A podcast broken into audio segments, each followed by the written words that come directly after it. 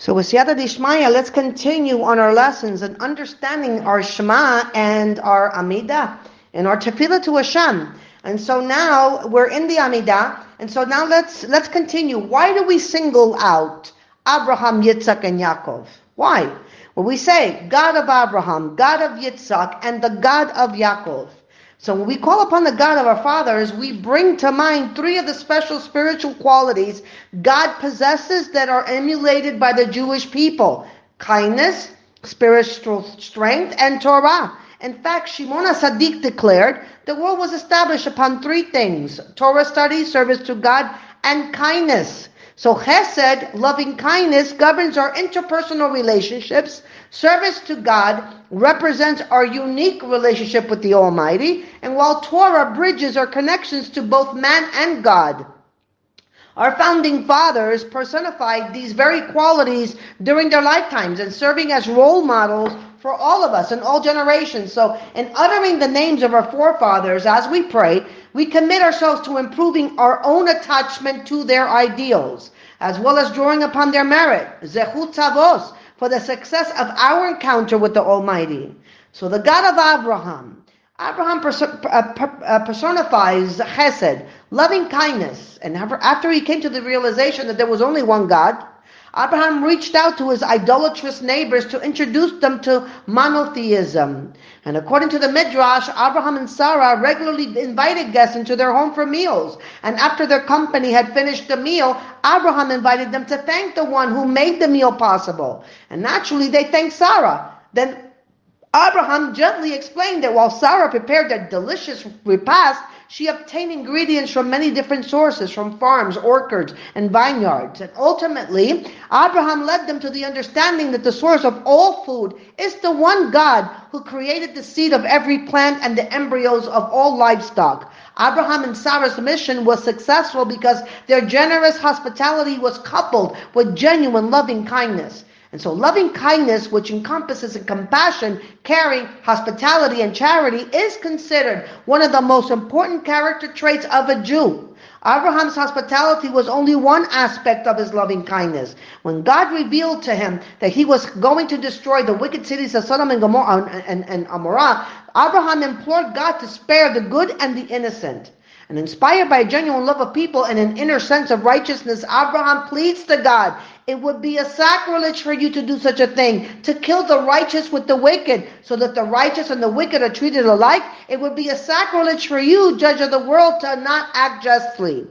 And later in Abraham's old age, he sent his trusted servant Eliezer to return to his homeland and seek a wife for his beloved son Yitzhak. So according to the commentaries, Abraham knew full well that the young woman of his birthplace had much better characters than the daughters of Hanan, Canaan. And with this in mind, Abraham dispatched his emissary to his homeland to find someone who would personify kindness. When he reached his destination, he met Rivka by demonstrating an extraordinary level of hesed. So Rivka enabled Eliezer to realize that she truly would be able to uphold the high standards of kindness of the family. And she married Yitzhak and became the second matriarch of the Jewish people. So now, God of Yitzhak. Yitzhak is best known for the momentous trial of his lifetime, the Akedas Yitzhak, his binding and near sacrifice on the altar. And this event was also Abraham's greatest test. God told Abraham to take his most beloved son Yitzhak and offer him on the altar. Abraham was deeply perplexed by this command. Hadn't God promised him that Yitzhak would be his successor and perpetrate his mission in future generations? So doesn't God despise human sacrifice? How could God ask him to go against everything he believed in and have preached to the pagan world? And throughout his dramatic episode, God actively engages Abraham while Yitzhak seems passive, unperturbed. Behold, Yitzhak turns to his father. There is fire and firewood, but where is the lamb for the offering? Abraham calmly responds, God will show himself the offering, my son. And according to our sages, it is Yitzhak who epitomizes spiritual strength and might at that moment. And what do we see Yitzhak's strength during this trial?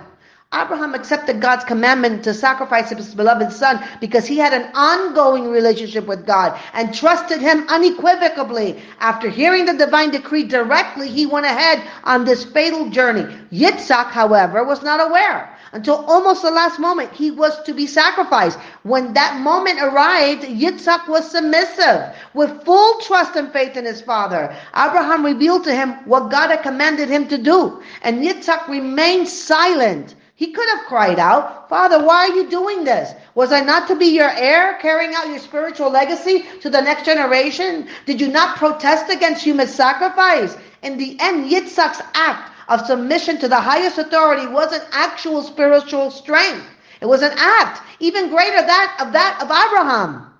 And we can derive many lessons from this epic event. One lesson is just, just as Yitzhak accepted God's command, even though he only had heard about it indirectly from his father, we too accept the oral law, which God communicated at Mount Sinai to all future generations, as if we had heard it directly from God. And another lesson we learn is the fundamental teaching that a Jew must always be ready to submit to God's will, even if this sometimes means dying for the sake of faith. Al Kiddush Hashem. And Yitzhak symbolizes both Kiddush Hashem and prayer on its highest level because they are both acts of spiritual strength subordinating one's will to God. So now, God of Yaakov, the last of the patriarchs, Yaakov, was first described in the Torah in contrast to his twin brother Esau. The boys grew up and Esau became a skilled trapper, a man of the field, while Yaakov was a wholesome man, a tent dweller. And later Yaakov left his family in Canaan to escape Esau and seek a wife from his mother's family in Paddan Aram.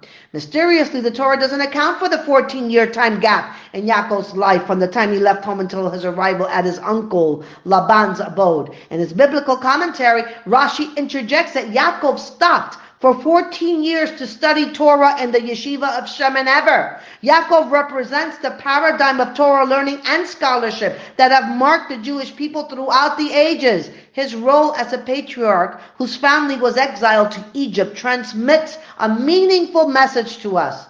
Yaakov's descendants were destined to spend most of their existence in exile among the nations. And though Jews lived among vastly different cultures and spoke scores of different languages, they still had one thing in common. They were united by the Torah. And to this very day, one can visit Jewish communities around the globe from North Africa to South America, from Europe to South Africa to Asia to Australia. And we're going to find a Torah scroll in the local synagogue that's virtually identical, word for word, letter for letter with any other Torah in the world. It's Torah study and our united declaration of one God in our prayers that has preserved our people throughout the ages. It's no wonder then that the great Rav Saadia Gaon declared, our nation is only a nation by virtue of the Torah. So the first families of the Jewish people our patriarchs and matriarchs endowed us with certain spiritual qualities that have become part of our national character. Loving kindness is one marks, one that marks us as a nation. And there's three identifying characteristics of Jews. They are merciful, bashful, and do acts of kindness. So just as our parents gave us certain genetic characteristics, characteristics, our spiritual ancestors, going back to the patriarchs and matriarchs, bequeathed us with spiritual genes. And so in some ways, this concept of spiritual genetics is similar to the 1997 study of Kohanim by geneticists, which demonstrated clear genetic markers for Kohanim of both Ashkenazic and Sephardic descent. And the spiritual qualities of Kohanim are part of the genetic makeup. So too, the spiritual qualities we receive from our ancestors are part of who we have become today. Abraham's kindness, for example, might be reflected in his children's extraordinary philanthropic commitment and passion for social action programs. Yitzhak's spiritual strength is manifest in his children's commitment to stand up for their religious principles, even when threatened with their very lives. And Yaakov's dedication to Torah is evident in his children's commitment to high levels of Torah scholarship and Jewish education across the spectrum, making them the people of the book. When it says here, all powerful God, great, mighty, and awesome God supreme, we praise God as all powerful God, great, mighty, and awesome God supreme. We have run out of adjectives. Are any words sufficient to do him justice? There's no words. There's no words to describe God's greatness. Moreover, nothing we could say can adequately pro- express our appreciation for all that He does for us. Our utter uh, futility in finding the right words to praise God is captured in the words of one of the most powerful prayers, the Nishma. And when it says here that we are, were our mouths filled with song as the sea is filled with water, and our tongues with ringing praise as the roaring waves, were our lips full of adoration as the wide expanse of heaven, and our eyes sparkling like the sun or the moon, were our hands spread out in prayer as the eagles of the sky, and our feet as swift as the deer. We should still be unable to thank you and bless your name, my master, our God and God of our fathers, for even one of the thousand, thousands, and countless myriads of favors which you have done for our fathers and for us. And so, how mortal man praises the King of the universe is the essence of a discussion in the Talmud, where it says a certain individual went down to lead the prayers at the Chazan, as a Chazan before Rabbi Hanina. He recited out loud the words in the Shemoneh Esrei, All powerful God, great, mighty, awesome, glorious, strong, feared, potent, courageous, steadfast, and honored. And Rabbi Hanina waited until he completed his prayers and he asked him, Have you concluded all of the praises of your master? Did you, by adding these extra praises, do justice in extolling God? What need do I have for all these extra praises? So indeed, if it weren't for the fact that Moshe stated these words in the Torah, the great, mighty, and awesome God, and the men of the great assembly came and established them as part of our prayers, we would not have been able to recite them. It's comparable to a mortal king who had thousands and thousands of gold dinars, and still his subjects praised him by saying that he possessed silver dinars. Isn't their behavior towards him disgraceful? And this story teaches us the most important lesson. The words of our holy prayers were not chosen indiscriminately. Every single praise was carefully selected by the men of the great assembly, which consisted of 120 righteous scholars, including 80 prophets. These men were divinely inspired to author the major prayers of our liturgy, and they knew the sacred mystical powers of every expression and its potential impact in Shamayim. Baruch Adonai Leolam, Amen ve Amen.